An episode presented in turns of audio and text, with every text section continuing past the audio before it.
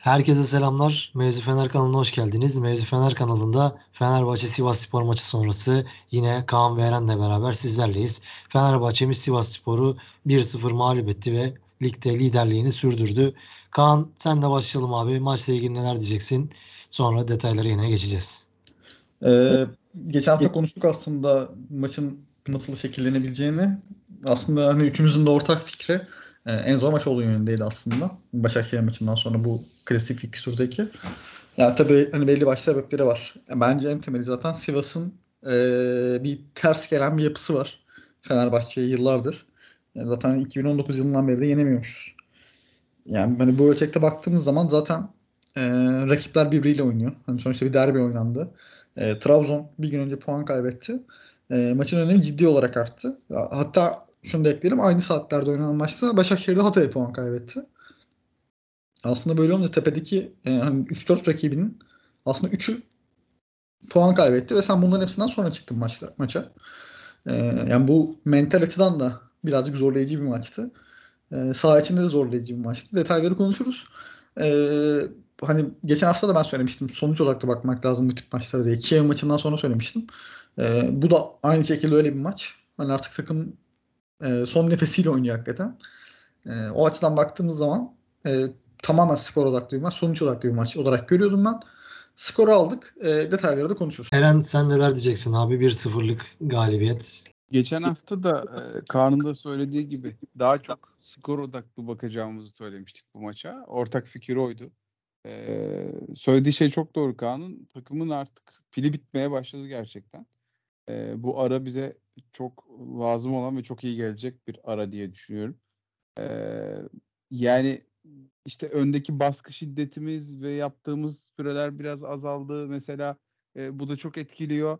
Bunun gibi gerekçelerle teknik detayları konuşuruz. Ee, ilk haftalardaki baskı seviyelerimize de ulaşamıyoruz. İlk haftalardaki e, yani bazen şöyle söyleyeyim ilk haftalardaki akıcılığımızda ulaşamadığımız dakikalar da oluyor. Bunu bilinçli yaptığımız zamanlarda oluyor. E, en nihayetinde Fenerbahçe şu an işte en son Konya Spor'a yenildi. Ve o maçta da 10 kişi kalmıştık. E, onun ardından çıktığı 8. maçta sadece bir Beşiktaş beraberliği var. 7, 7 galibiyet aldı. E, yani çok iyi bir istatistik gerçekten. Çok da iyi bir ivme. E, yani son 3 maçımızda da bu arada iki tane çok ciddi bir Başakşehir ve Sivas Spor maçı var. Bunları da zaten 1-0'la geçtik. Ee, ben çok bu son düzlüğü çok iyi çıktığımızı düşünüyorum. Ee, umarım hani bunu taşlandıracak Giresun maçında da bir hata yapmadan devam ederiz. Ee, takımın durumundan çok mutluyum özet olarak.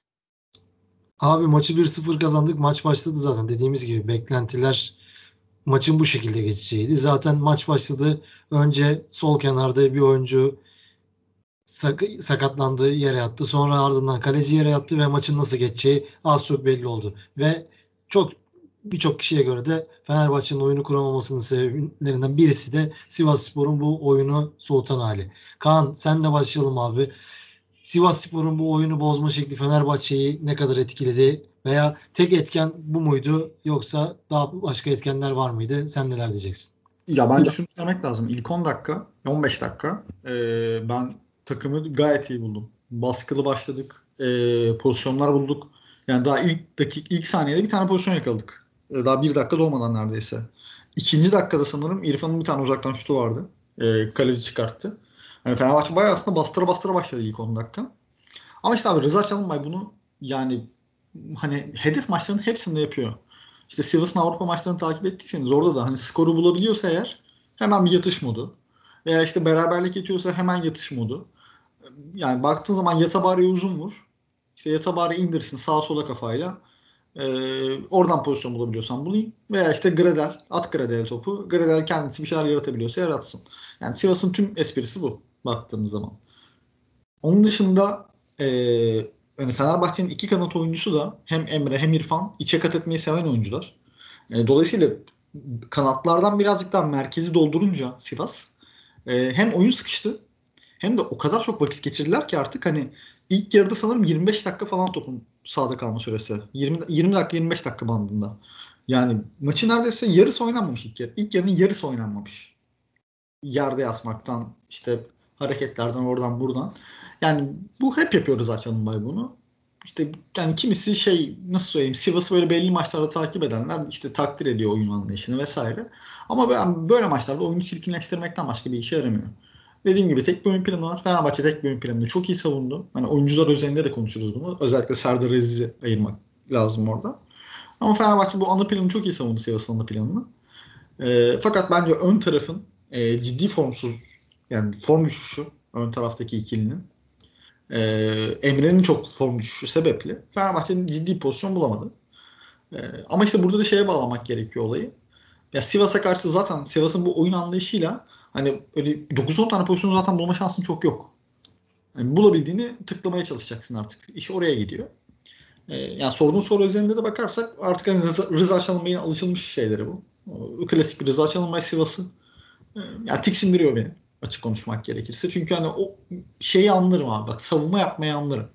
Hani iyi savunma yaparsın, kapalı savunma yaparsın. İşte topla çıkmaya çalışırsın. Bunların hepsi okey. Hiçbir problem yok. Ama abi bu kadar hani oyunu soğutmak bu artık. Oyun oynamak değil. 45 dakika savun 45 dakika Fenerbahçe atamasın çıkalım diyelim ki. O adamlar çok iyi kapandı. Atamadılar. Ama bu öyle bir şey değil yani. Yatarak, hakeme bağırarak, şey yaparak öyleydi böyleydi. Bir şekilde maçı götürmeye çalışıyorlar. Ee, yani ben yıllardır alıştım artık Sivas'ın bu haline. İşte bu Rıza Çalınbay'ın son sezonuymuş. Bakalım yeni hocalarıyla birlikte nasıl bir dönüşüm geçirecekler veya Rıza Çalınbay yeni takımında yeni şeylere devam edecek mi göreceğiz. Aynen. Ya 40. dakikaydı abi sanırım. 40. mı 41. dakika mı ne? Feneryum tribününün olduğu tarafta işte önünde taş kullanacaktı. Abi aldı bir oyuncu 30 saniye bekledi.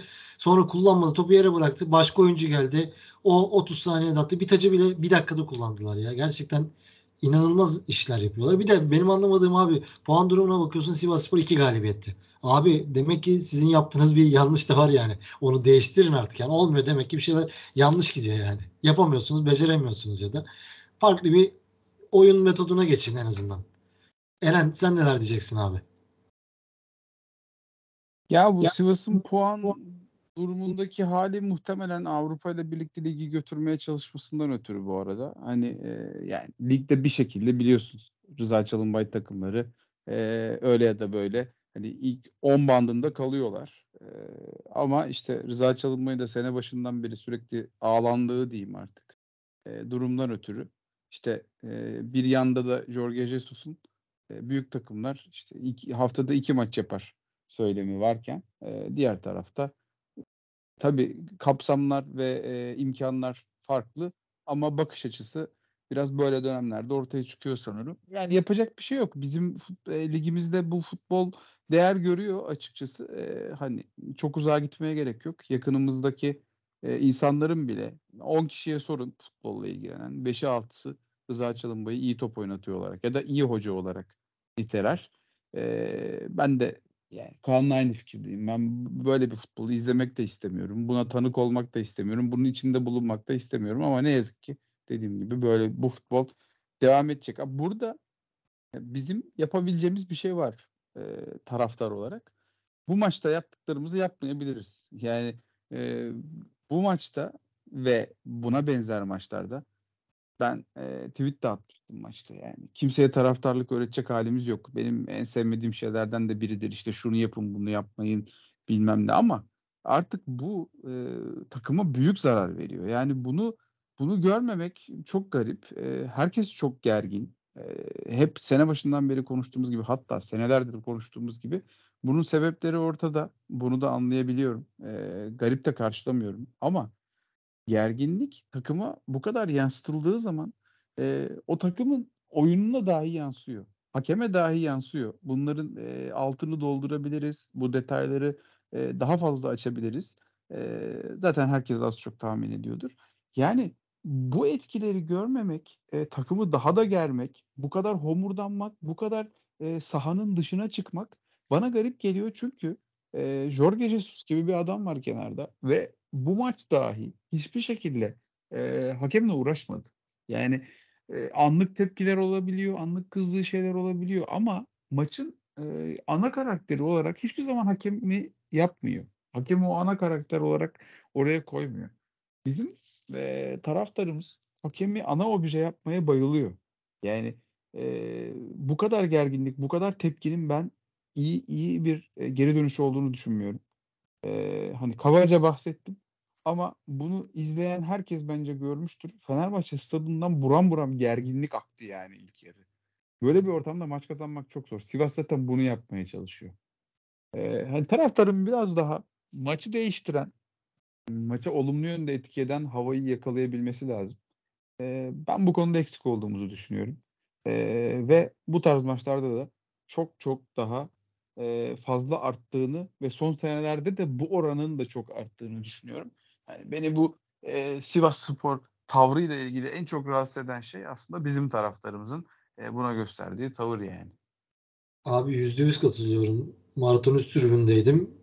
Yani gerçekten hakemin her kararına bir kere tepki var. Bizim oyuncular da bence biraz hakemle oynamaya başladılar. Taraftardan da bir gaz aldılar belki de. Taraftar da bu tarz tepkilerde bulununca. Ve daha sonra gerçekten Fenerbahçe oynadığı oyunu da bence tam olarak sahaya yansıtamadı. Ve hatta ben de şey düşündüm yani Jesus büyük ihtimalle devre arasında ya arkadaşlar hakemle çok oynuyorsunuz. Biraz oyuna konsantre olma şeklinde konuşmuş olabilir yani. Keşke bu maçın devre arasında yaptığı konuşmayı YouTube'da Fenerbahçe paylaşsa ve dinleyebilsek yani. Büyük ihtimalle bu tarz bir konuşma yapmıştır. Peki abi Eren senle devam edelim bu sefer. Özellikle maçın 48. dakikası Batshuayi kırmızı kart gördü ve Fenerbahçe ondan sonra 55. dakika penaltı golüyle orada da İrfan Can Alioski'ye müthiş bir pası vardı ve penaltıyı aldık. Bu arada o pozisyon tabii ki de dışarıda değil içeride. Onu da fotoğrafla paylaşıyorlar. Yine algı yapmaya çalışanlar var. Fenerbahçe taraftarları bu tarz oyunlara da gelmesin. Bunu da söyleyeyim. Ve ondan sonra akıl almaz bir hücumda pres özellikle savunma hattını daha ileri çekiyoruz ve neredeyse ve neredeyse değil maç sonunda Sivas Spor'dan daha çok toplu oynuyoruz. Sivas Spor'dan daha çok koşuyoruz. Daha çok şut çekiyoruz. Daha çok pas yapıyoruz. Bir böyle bir maç geçirdik. Sen bununla ilgili neler diyeceksin? Özellikle 55. dakika sonrası Fenerbahçe futbolu.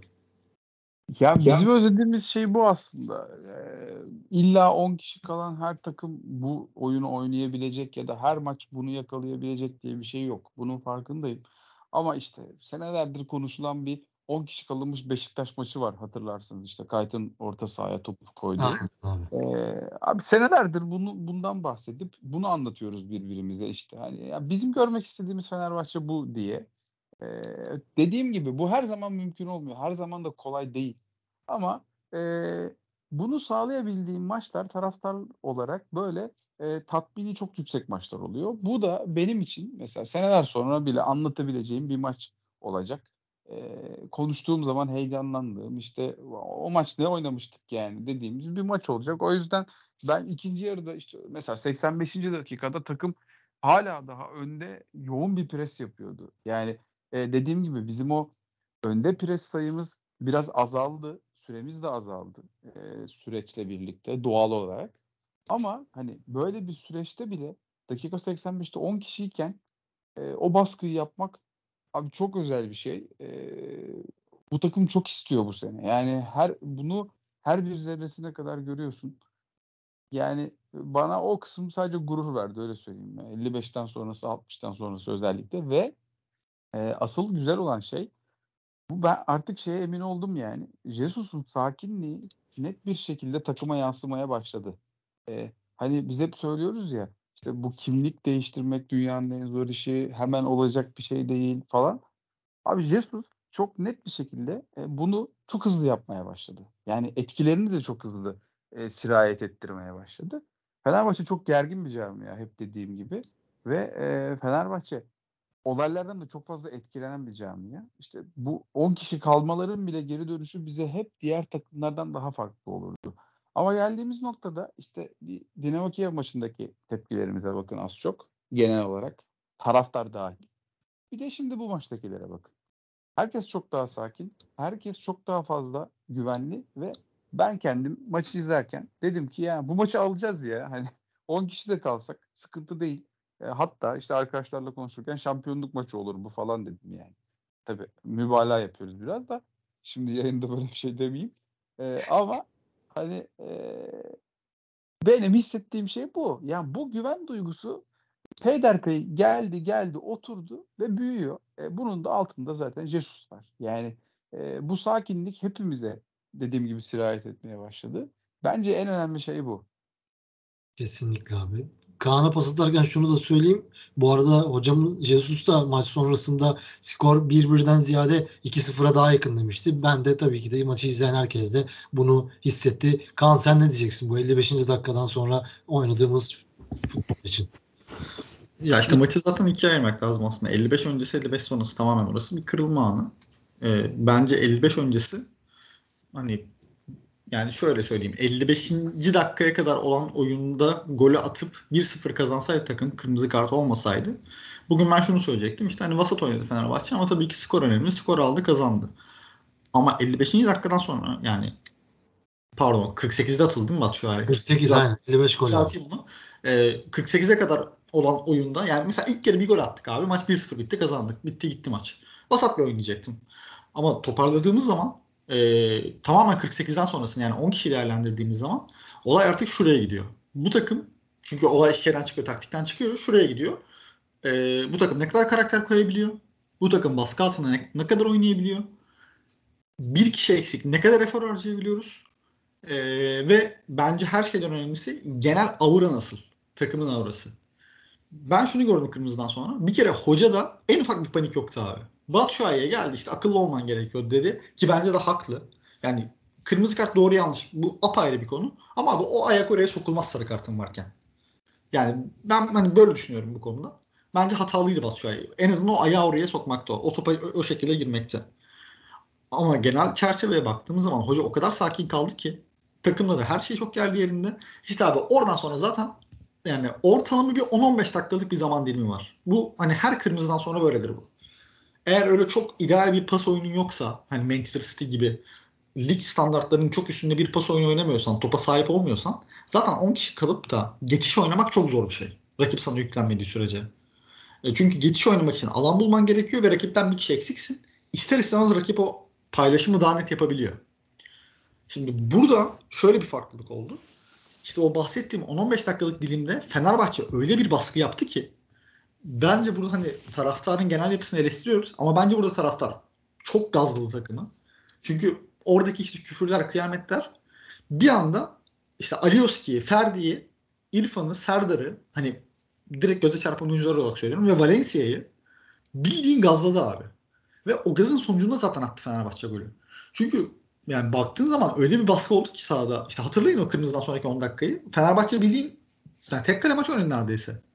Topu alan koşuyor kaleye. Topu alan gidiyor kaleye. İşte sağdan bindiriyor takım soldan bindiriyor. O bir şey nasıl söyleyeyim bir hırs patlaması gibi. Hani sen benim hakkımı yedin ama ben atacağım patlaması. İşte abi zaten karakterli takım dediğimiz, büyük takım dediğimiz fark burada belli oluyor. Aliosko penaltıyı alamayabilirdi. Ve bu problem değil. Önemli olan oradaki baskıyı görmek. Oradaki o karakter koymayı görmek. Orada işte bir anda bir eforla gol atıyorsun. Ki Valencia'nın hani attığı muhtemelen en iyi penaltı Fenerbahçe'ye geldiğinden beri. Golü atıyorsun. Golü attıktan sonra abi gerçekten insanüstü bir efor var. Hani ben televizyondan izledim maçı. Televizyonda hakikaten e, işte 55'te attık golü maç neredeyse yüzde bitti. O aradaki 45 dakikada ben ayaktaydım. Hiç oturmadım koltuğa. Çünkü hani takım basıyor. Görüyorsun. Rakip yüklenmeye çalışıyor.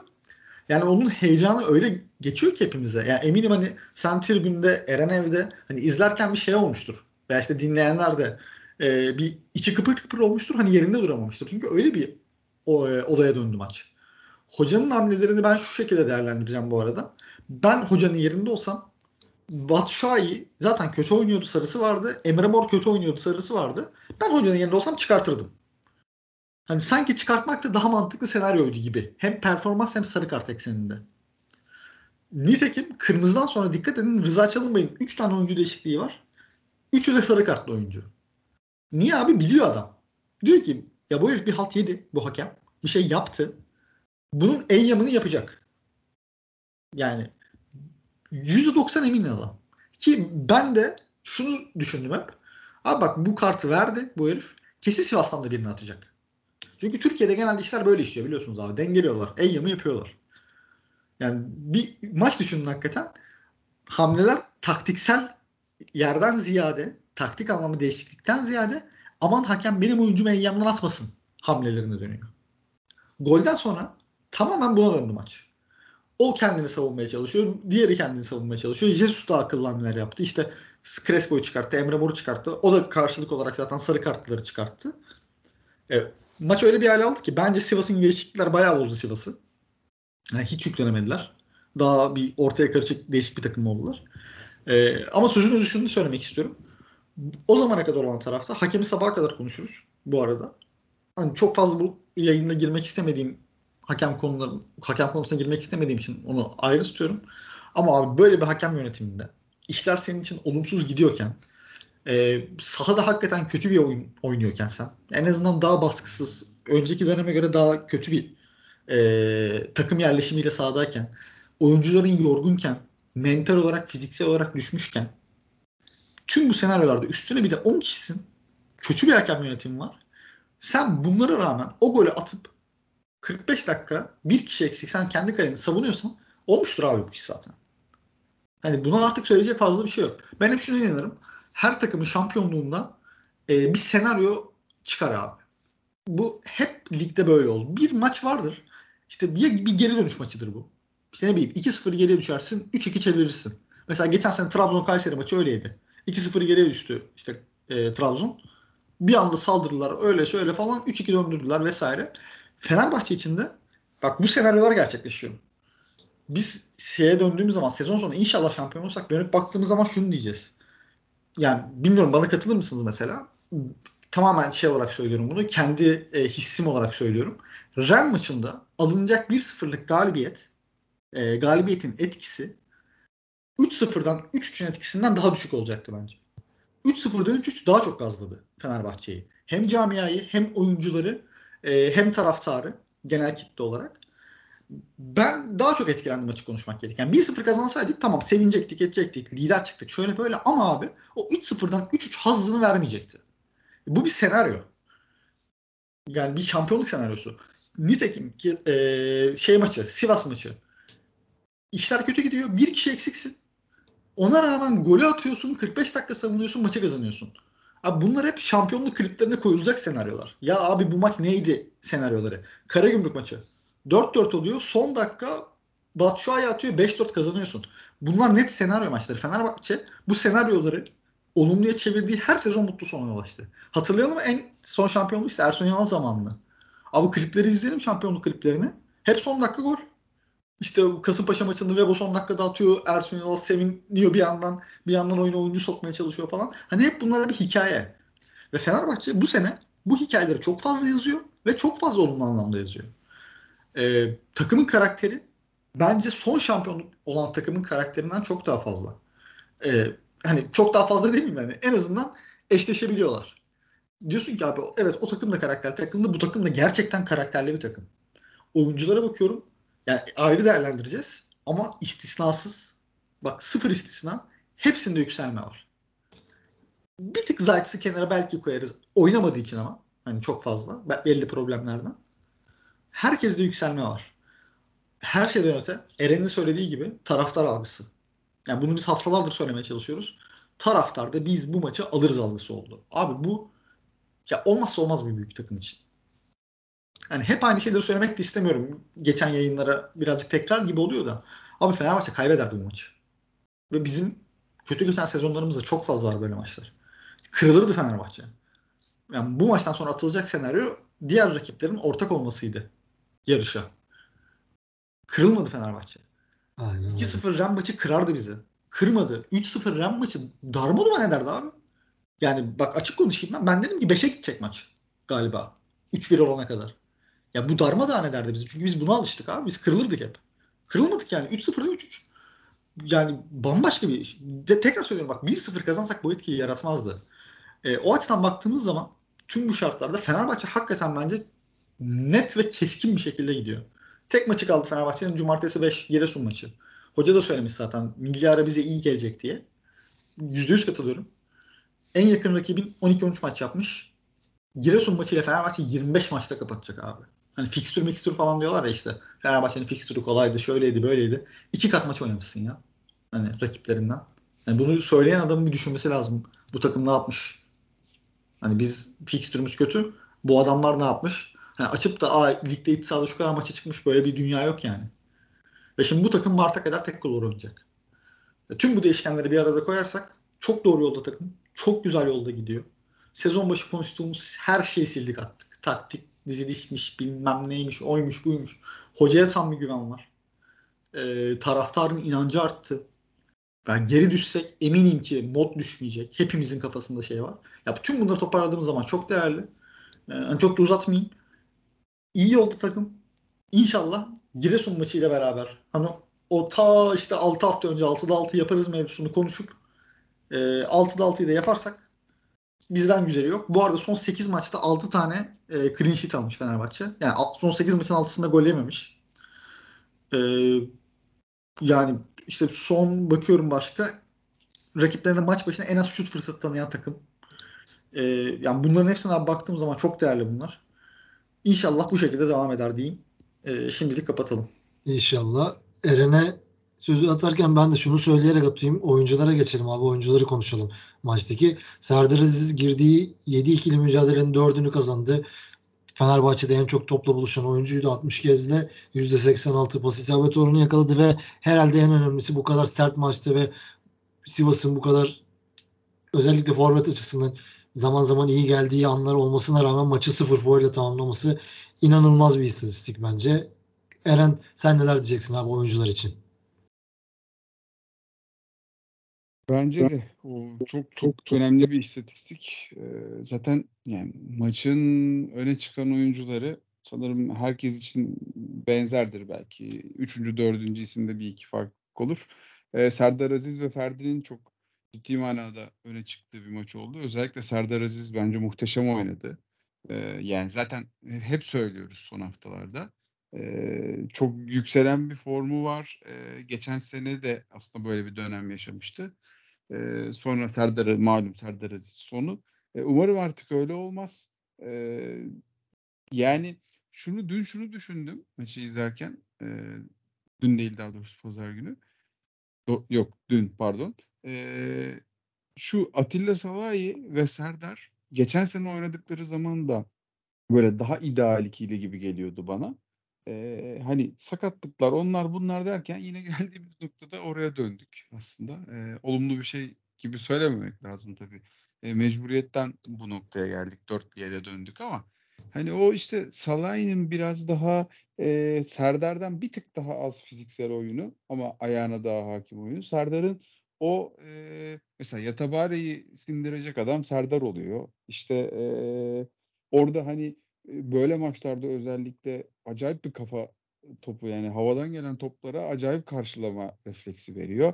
E, yani Serdar oynadığı zaman, oynayabildiği zaman zaten çok çok özel bir stoper ve e, bence Türkiye milli takım için de bu arada hani ben olsam yani ilk 11'e Kaan Ayhanlar bilmem neler Ozan Kabaklar falan ben Serdar kadar iyi stoper olduklarını düşünmüyorum. Çok net. Ee, hani onu söyleyeyim. Ve Ferdi de çok çok özel bir oyun oynadı. E, Ferdi zaten bu sene bence e, bu senenin hikayesine ben ilk 2-3 sıraya Ferdi'yi yazarım. Her maç belli bir seviyenin üstünde oynuyor e, ve artık alışkanlık yaptı yani Ferdi hani oradan bizim çıkışlarımız da çok rahatlatıyor. Sadece işte basit bir bek oyuncusu ya da e, ara sıra bindiren kuvvetli bir bek oyuncusu olmayı geçti. Ciddi manada e, kanat, bek oyun kurucu. Yani e, inanılmaz bir hal aldı. İki ismi ben söyleyeyim. Hani herkesle ilgili de yorum yapmayayım ki kanalında söyleyecek bir şeyler kalsın. Abi ben şunu diyeceğim bu arada yani Başakşehir maçı sonrası kayıtta ben şey diyordum işte Ferdi inanılmaz oynuyor 90. dakika depar atıyor. Ya bu maçta yine aynısını gördük yani adam gerçekten inanılmaz bir kondisyonu var ve ve bu kadar şey zor geçen maçlardan sonra bunu sağlaması gerçekten acayip kendine çok iyi bakıyor demek ki. Çok iyi antrenman yapıyor ve gerçekten herkesin de sevgilisi durumuna gelen bir oyuncumuz oldu. Bu arada şunu da söylemek lazım sanırım. Fenerbahçe Altay, Ferdi, Serdar, İrfan ve Emre olmak üzere 5 tane yerli oyuncu ile çıkıyor. Bu da Fenerbahçe'nin belki de bu kadar iyi olmasının sebeplerinden biri bu yerli havuzunun da çok iyi oyunculardan oluşması diyelim ve Kaan'a bırakayım sözü. Bu arada şey Söyle abi. Buyur abi. bir şey söyleyeyim. Mesela hani bu maçta bu maç için mi sordu bilmiyorum. Atahan sormuş da bu soruları en son mu konuşuruz yoksa konular Ve- geldikçe konuşuruz. Söyle abi şu an aynen söyle söyle. Yok yok yani bir şey değil önemli değil de yani çok da sadık dinleyicimiz çünkü atlamak istemedim yani onu da. Ee, en çok şaşırtan oyuncuyu sormuş yani pozitif ve negatif anlamda. Aynen Ben söyle. bu maç bu, bu maç özelinde de belki söylenebilir. Genel olarak şeyi söyleyeyim yani. Ben sezon başından beri beni en çok şaşırtan isim net bir şekilde İrfan. Ben eee, çok başarısız olacağını ve hani formayı bir noktadan sonra hiç alamayacağını düşünüyordum açık ve net. Eee, en çok şaşırtan pozitif anlamda İrfan. Negatif anlamda da beni en çok şaşırtan isim Alioski. Eee, çünkü ben Alioski'nin eee Leeds dönemlerinde nasıl bir tempoda oynadığını, nasıl bir oyun tarzında oynadığını eee, görmüş birisi olarak, takip etmiş birisi olarak Alioski'nin şu an sahada oynadığı oyun beni çok tatmin etmiyor.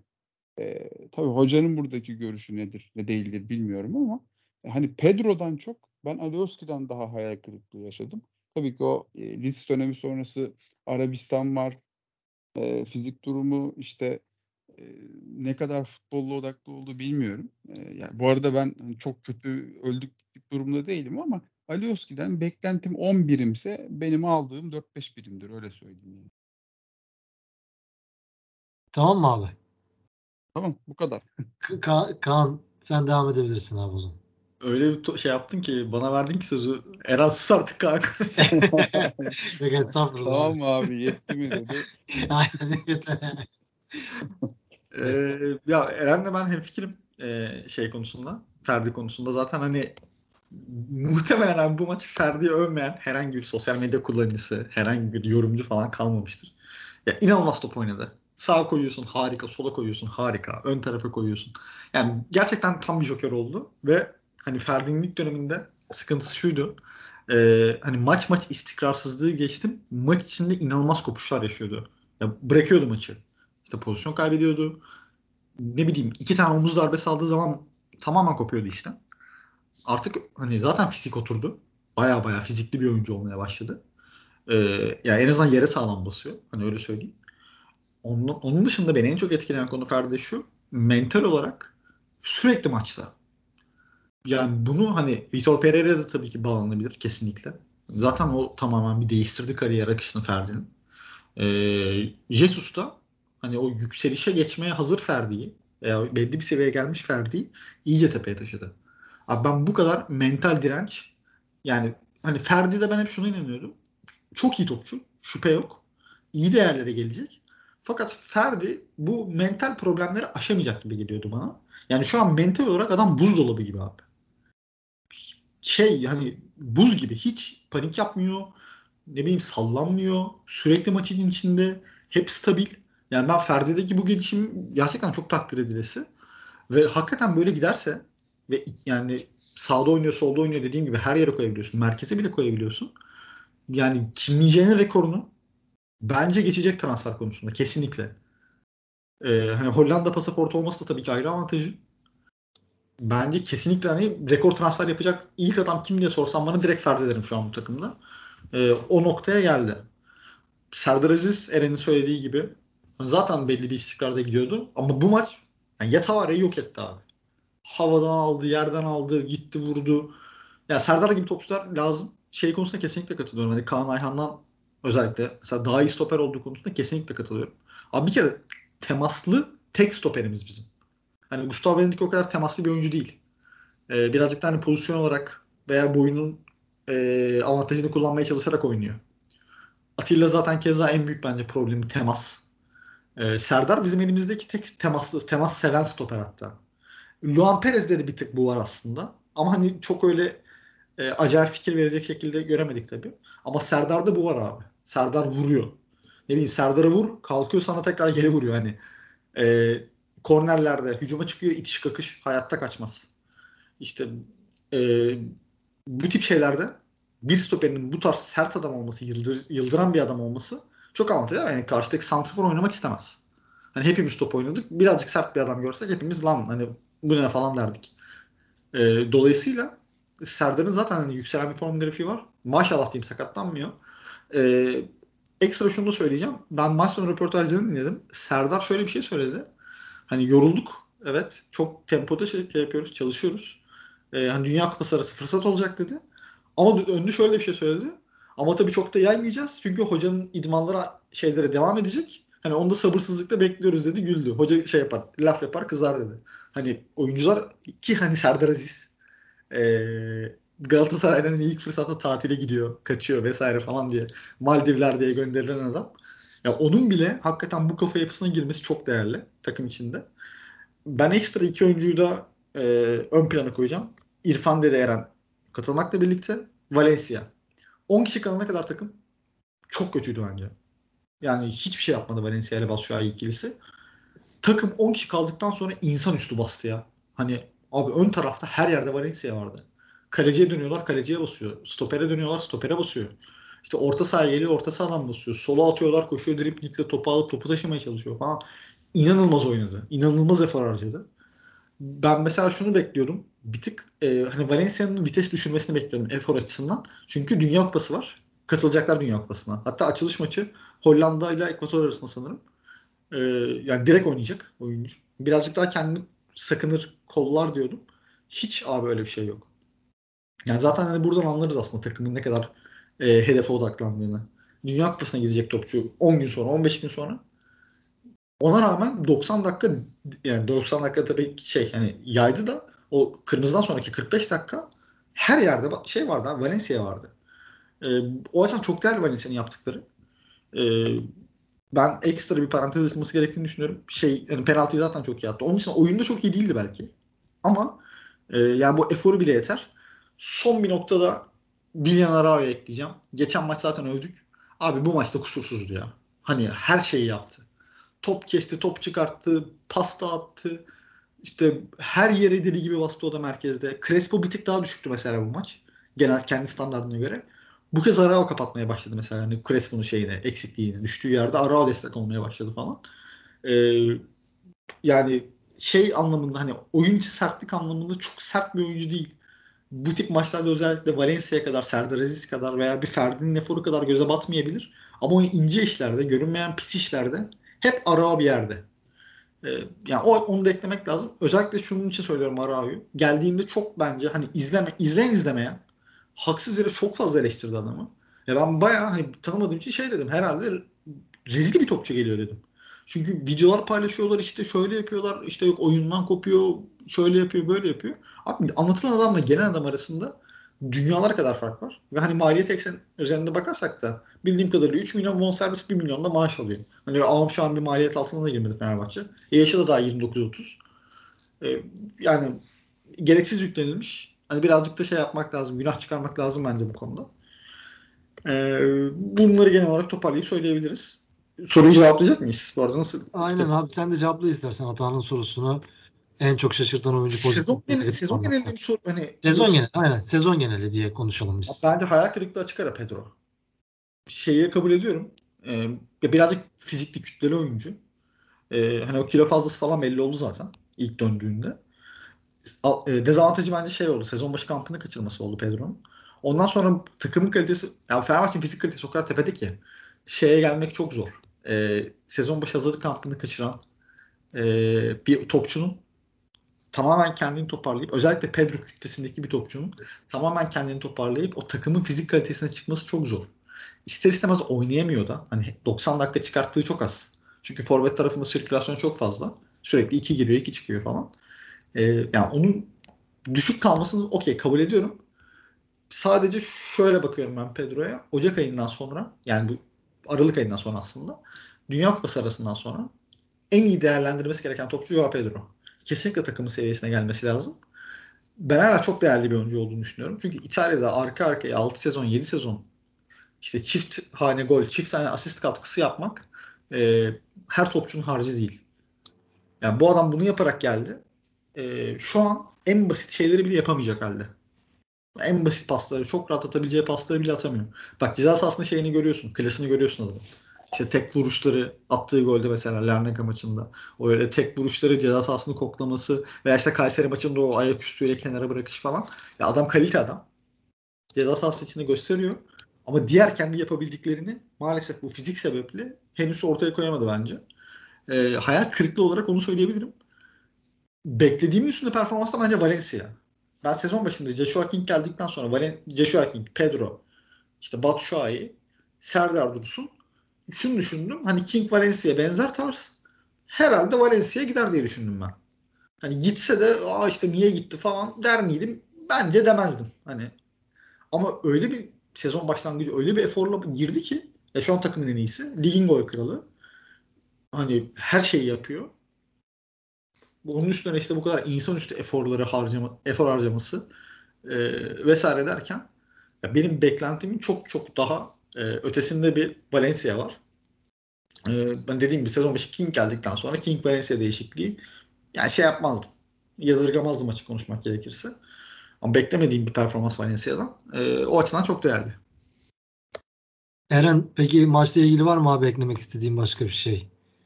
Maç özelinde. Yok maç maçla ilgili eklemek istediğim başka bir şey yok benim. Abi hakemi sormuyorum bile çünkü gerçekten konuşmak ben istemiyorum.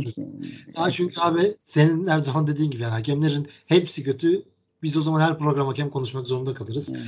Hiç konuşmamayı tercih ediyoruz ve böyle devam ediyoruz. Bu arada ben maçla ilgili şunu diyeyim. Statta özellikle Sivasspor tribünlerinin niye tamamen dolduramadığı ilginç alt tarafı 2000 kişilik tribün nasıl dolduramıyorlar. Onlar da takımdan çok umutları yok herhalde. Veya belki de pahalı bilet yüzünden 200 TL diye misafir tribünü. Belki o yüzden olmuş olabilir. Onun dışında tribünleri zaten konuştuk. Daha iyi olmamız gerekiyor tabii ki de. Ve ben şunu düşünüyorum. Bir de tribünde bunu çok yakından şahit oldum. Çok fazla taraftar grubu var. Herkes kafasına göre tezahürat yapıyor ve ortak bir tezahürat çıkmıyor. Karşılık, karşılıklı tezahüratlar da çok yapılmıyor. Bu yüzden de atmosfer biraz düşüyor. Bu da etken. Umarım bunlar da değişir. Kaan senin var mı maçla ilgili eklemek istediğin bir şey yoksa sevgili Batuhan'ın sorusuna geçelim. Yok abi Yok. sorulara geçebiliriz. Aynen Batuhan abi tabii ki de kendisine selam yolluyoruz. Ligden bir oyuncu alıp direkt 11 yapmaya hakkınız olsa kimi alırdınız? Kaan senle başlayalım abi. Abi Sorusu ben, be- cevabı belli soru sorusu. Değil mi? Abi ben bunu sanırım hani bayağıdır yazıyorum, çiziyorum da yani çok net endeşmiye. Çok hani bence cuk oturacak. Tek topçu şu an. Hatta iki tane topçu var diyeyim. Bir tanesi daha var. Hakkını yemeyeceğim. Onu da söyleyeyim. Siz fikrinizi söyledikten sonra sürpriz olsun sonra bırakayım. Aynen abi söyleme aynı çıkmasın şimdi. Aynı Şey çıkmasın. Ben, ben Ender Şimiye diyorum. Ee, sizin tercihinizi alalım. E, Eren sen söyle abi. Abi ben şimdi şöyle bir isim söyleyeceğim. Ee, şu an takımda ona yer bulamıyorum bu formasyonda. Ama eee, şey ilk çıktığı anı da bilip çok umutlu olduğum bir isim olduğu için e, gelişimini görüyorum ve açıkçası neye evrilir merak ediyorum. Berkay Özcan diyeceğim ben. Eee, yani ilk çıktığı zaman çok çok umutluydu herkes. Ben de biraz bakmıştım o dönem. Özellikle bu FM'den gelen de bir bağımız var kendisiyle. Eee, yani Başakşehir'e gelmesine çok şaşırdım. İlk dönem çok bir şey yapamadı. 6 denendi, 8 denendi. Şimdi Emre biraz daha hani iki yönlü gibi kullanıyor. Hem de eee kaleye de biraz daha yakın kullanıyor açıkçası ve ben bazı maçlarda böyle öyle se- sekansları var ki ben izlemekten çok keyif alıyorum. Eee, açıkçası kariyeri nereye evrilecek merak ediyorum. Ya çok potansiyelli bir oyuncu bence. Mesela bizim maçta da çok iyi oynamıştı. Eee, yani öyle bir isim söyleyeyim. Dediğim gibi şu an formasyonda ne işte Crespo ne Arao ne İsmail'in yaptıklarını yapabilecek bir isim değil. E, açıkçası hani sağ iç gibi ya da sol iç gibi bir şey oynar mı? Onu, o da meçhul. Ama e, kariyerini görmek istiyorum. Bizim takımda da olsun isterdim yani. Abi ben de söyleyeyim ya ilk soruyu görür görmez aklıma direkt Mustera geldi birinci olarak. Direkt dedim Mustera'nın özellikle Galatasaray'da şampiyonluğa giderken yaptığı performanslar Fenerbahçe'de olsa gerçekten biz herhalde bütün maçları kazanmış şekilde devam ederdik diye düşündüm. Ama sonra düşününce bir seviyorum da ben izlemekten de çok büyük keyif alıyorum. Bir Jesus'un da elinde Edin Visca'yı da görmek isterdim açıkçası. Bu iki oyuncu diyorum ben de. Abi sen sen şey yaptın bizi ya. Ne abi? Fenerbahçe yaptın. 34'lük 35'lik adamları aldım. Abi Jesus'la Jesus faktörü var ama gerçekten. Hoca istiyorsa alsın canım ben bir şey demiyorum. Bir de bir senelik tercihler bunlar. Ya Batu, yani direkt alacaksın ilk 11'e koyacaksın abi. Şu an bu sezonu götürecekler. Kaan Yani senin en oyuncu kim abi? Ya Ender Şimiye'yi şey olarak sayayım, sayalım. Bence ortak tercih olarak sayalım. Aynen. Ee, hani bir de ekstra bireysel birer tane ekledik. Ama ben şey çok beğeniyorum. Ee, Hacı Ahmetoviç'i Konya'daki. Ha, evet. Abi bence tam dinamo. Hani Evet, her doğru. çünkü ay- ayağı çok temiz. Ee, savunmadan çıkışlarda çok iyi. Hücum koşulları, hücum bindirmeleri çok iyi. Ya bence tam Fenerbahçe topçusu. Ee, mesela Crespo, Arao, Hacı Ahmetoviç inanılmaz dinamik bir rotasyon olur. Ee, sanırım Udinese'den 6-7 milyon falan istemişlerdi sezon başında. Ee, hani sözleşmesinde de bir sene eksildi artık baktığımız zaman. Ee, hani hoca tabii ki ne düşünür bilmiyorum ama hani sezon sonunda eğer fırsat olursa çünkü yaşı 25 e, Bosna Hersek milli topçu. Sözleşmesi 2024'te bitiyor. Ee, bir yıl kalmış olacak sezon sonunda sözleşme bitimine. Yani hani şey olarak baktığımız zaman e, profil olarak baktığımız zaman bence çok uygun bir oyuncu Fenerbahçe'ye. Yani şu an ligden alma şansım olsa Endiaşimi ile beraber Endiaşimiye ile beraber e, Hacı Ahmetoviç'i direkt alırdım. Peki Maxim ve Bakasetas ikilisinden birini ister misiniz Fenerbahçe'ye? Ya, ya kalsın ya. Abi yok ama Maxim'in de Antep'ten e, bir tık üstte oynayabileceğini düşünüyorum açıkçası. He- o- Hele oralar için çok yetenekli oyuncu yani. Ben mesela Beşiktaş'ın yerinde olsam alırdım Maxim'i. Kesin teklif yapardım yani. Beşiktaş'ın Galatasaray'ın yerinde olsam ben kesin teklif yapardım. Bence çok yetenekli topçu ama şeyde çok kazanıyormuş. Öyle duydum ben Antep'te. O sebeple pek öyle ayrılmaya falan sıcak bakmıyormuş. Yani büyük takımlarda istemediği için. Peki Emre diye bir izleyicimizin sorusu var. Solda sol, Evet. ayaklı Emre Mor, Lincoln gibi oyuncuların kullanılması hakkında ne düşünüyorsunuz? Eren senle başlayalım abi. Neler diyeceksin?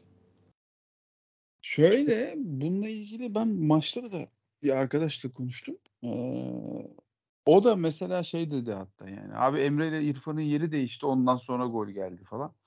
Ya ma- maç içinde ben de fark ettim bu arada. Ee, İrfan sola geçti bir, bir dönem sola geçti ve orada gerçekten iyi oynadı. Ama sonuçta İrfan da sol ayaklı zaten. Ters tarafta oynamamış oluyor. Yani hem günümüz futbolunda artık kanatlar tamamen ters ayaklı ileri uç oyuncularına döndü gibi. E, hem de bizim bu sistemimizde de o oyuncular biraz daha içeriye geldiği için e, hani hep söylüyoruz ya sürekli anlatıyoruz burada tekrar tekrar bahsetmeyelim. Biraz daha içeriye geldikleri için orada ters ayaklı oyuncu oynatmak bazen pas istasyonunda da büyük avantaj sağlıyor.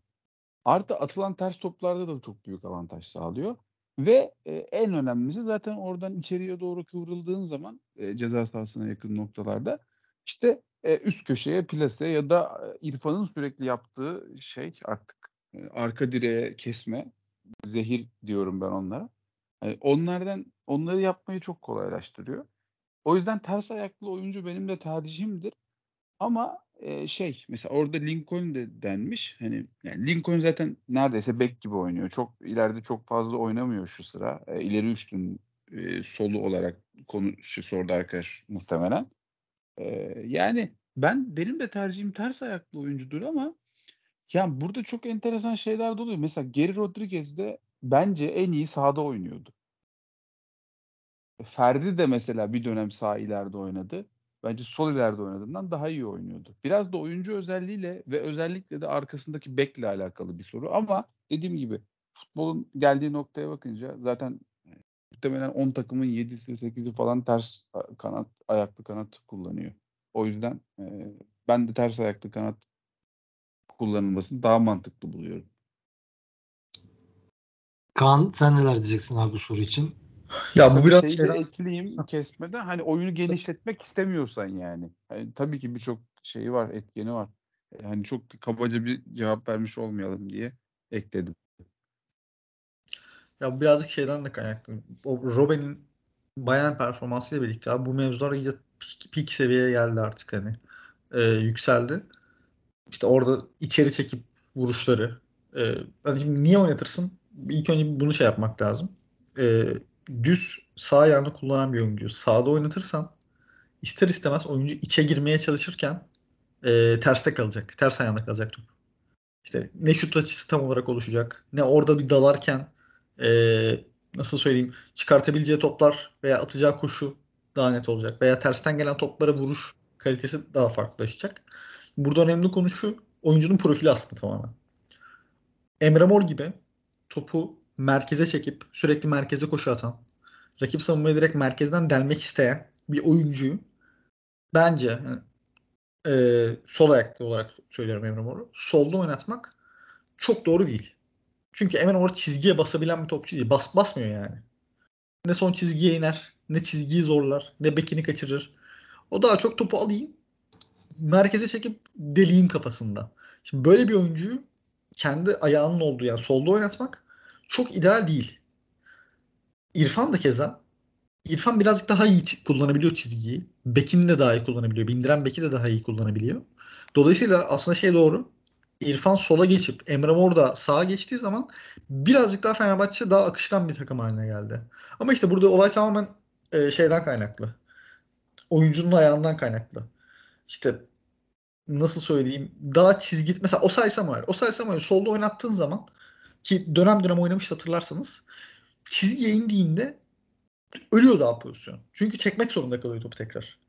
Ama Osay sağda oynadığı zaman e, zaten hani çizgiye inmeyi seven bir topçu. O çizgi koşularını sürekli atabilen bir topçu. Verimi çok çok daha artıyor hücumda. Yani birazcık bu şeyde oyuncu profili yapısında değerlendirmek gerekiyor. Fenerbahçe'nin elindeki profiller işte e, Emre Mor, İrfan bunlar çizgiyi çok fazla kullanmayan, içe kat etmeyi seven oyuncular. İşte mesela elinde Fenerbahçe'nin Buruma vardı. Buruma'yı mesela aslında sağ tarafta e, özellikle bizim ligimizde değerlendirme imkanımız vardı ama işte oynatamıyoruz. Belki o sağ yönünde kullanırsak. Rossi mesela e, yine içeri girip vuruyor ama Rossi çizgiye değinebilen bir topçu aslında. E, onu mesela sağ tarafta kullanmak daha az defo yaratıyor Fenerbahçe'ye. Oyuncu tercihiyle alakalı, oyuncu yapısıyla alakalı tamamen. Hani tek bir doğrusu yok bu işin. Peki abi var mı eklemek istediğiniz başka bir şey yoksa Giresun maçını bir konuşalım. Eren Eren senle başlayalım abi. Cumartesi günü saat 17 Giresun spor maçıyla bu 25 maçlık maratonun son maçına çıkıyoruz. 26. maç olacak.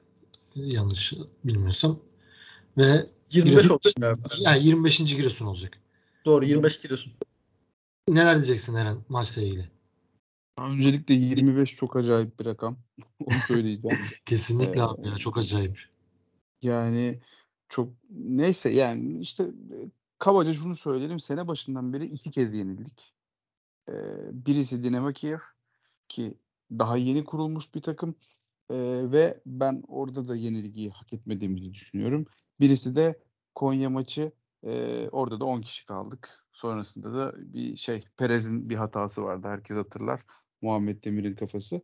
Ee, o maçta bence çok yani 11-11 devam etse e, çok da kaybetmeyeceğimizi düşündüğümüz bir maçtı.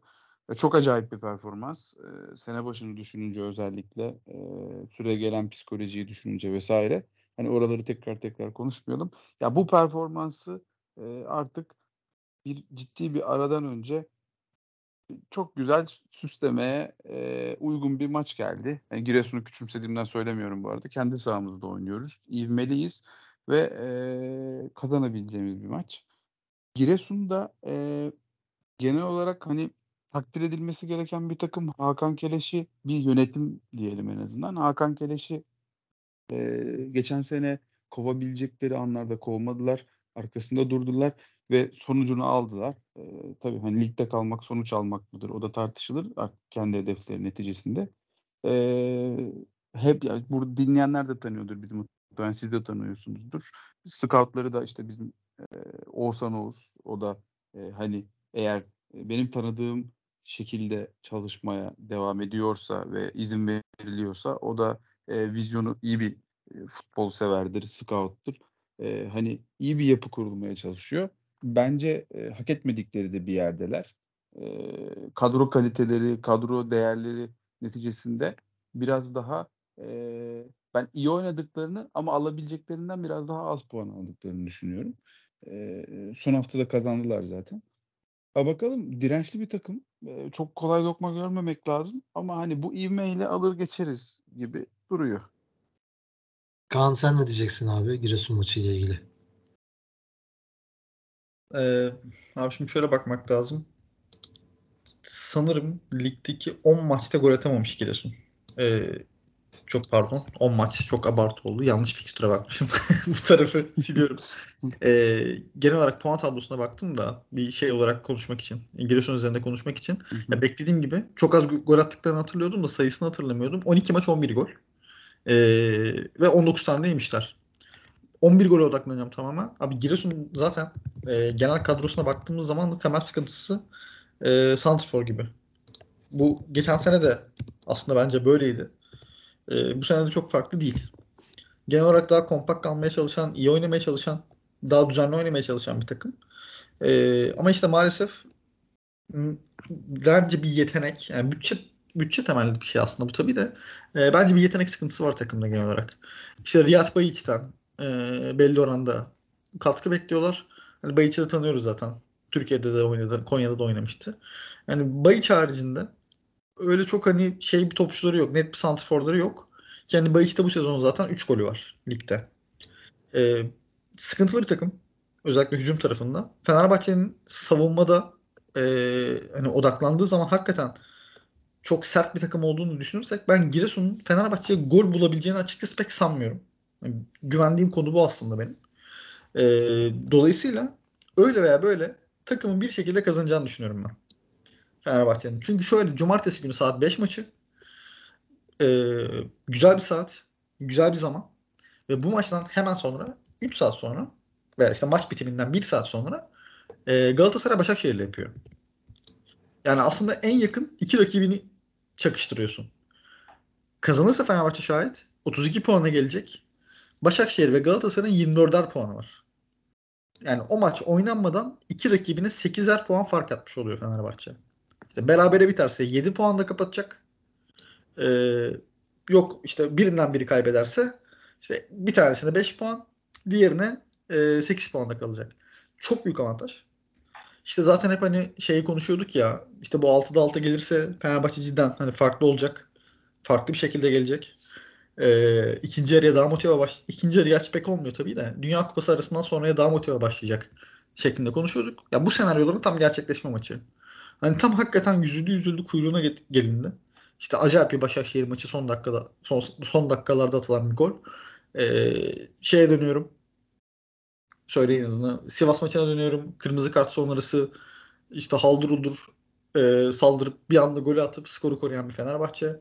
5-4'lük fantastik bir Karagümrük maçı falan derken yani artık hani bu acayip senaryonun son maçı.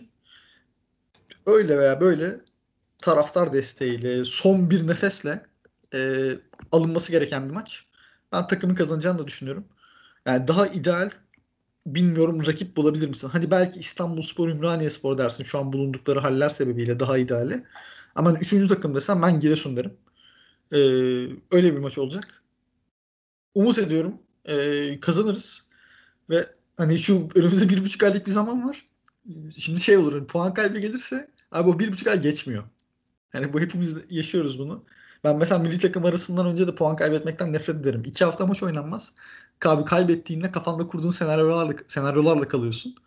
Ee, böyle keyifli bir şekilde hakikaten oturup abi bir buçuk ay boyunca kafa rahat tak- takım çalışıyor. Biz Dünya Kupası izliyoruz. Keyifler yerinde. Böyle bir senaryonun son maçı. Ee, inşallah beklediğimiz gibi olur. İnş- İnşallah abi. Ya bu arada Fenerbahçe 25. maçını oynayacak Giresun'la. Ondan sonra sezonun sonuna kadar Fenerbahçe'nin oynayacağı maç sayısı da Türkiye Kupası'nı saymazsak 25. Yani şu ana kadar 8. ayda başlayan maçları düşünürsek hatta elemeyi sayarsak 7. ayda başlayan elemeden sonra ne kadar kısa bir sürede 25 maçtan sonra 7 ayda neredeyse yine 25 maç yapacağız. Toplam bütün maçlar dahil. Bu da bir not olarak verdik. Ağzınıza sağlık beyler. İkinize de çok teşekkür ediyorum. Yine keyifli bir program yaptık. Umarım Giresun maçından da galibiyetle ayrılırız ve güzel şekilde sezonu ilk yarısını Dünya Kupası arasına giren bölümünü kapatırız. Ağzına sağlık Eren teşekkürler. Kaan teşekkürler abi. Teşekkür ederim. Ağzına sağlık. Giresun maçı sonrası görüşmek üzere. Şimdilik hoşçakalın. Hoşçakalın.